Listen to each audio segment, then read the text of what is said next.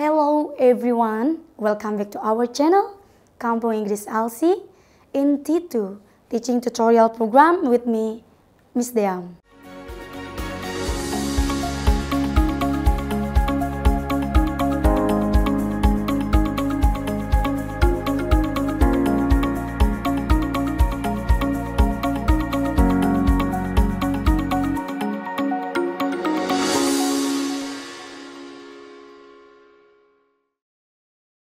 Pelajaran kita kali ini, kita akan membahas tentang bagaimana sih caranya menggambarkan kata sorry ketika kita melakukan kesalahan.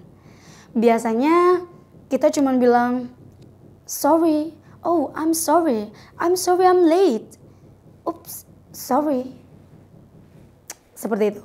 Jadi sebenarnya native speaker says atau bule, bule itu bilang kalau misalkan I'm sorry or sorry itu artinya itu it's meaningless. Jadi mereka itu nggak terlalu niat gitu untuk mengucapkan maaf atau mengucapkan maaf, tapi mereka cuma menggugurkan kesalahan mereka. Dan the main point, they really don't care about the mistakes. Jadi mereka nggak terlalu peduli tentang kesalahan mereka. Mereka cuma say that, cuma mengatakan itu. So what is the best way to say sorry or I'm sorry?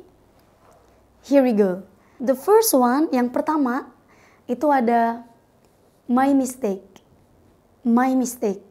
Oke, okay, di sini my mistake itu artinya dia mengakui kalau dia itu salah.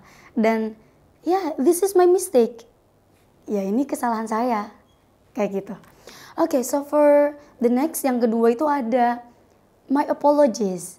My apologies Nah, di sini juga sama aja sih dengan kata sorry, cuman sorry itu mungkin makna lainnya aja ya, karena sorry itu cuman meaningless dan my apologies lebih ke pengakuan kalau dia itu salah.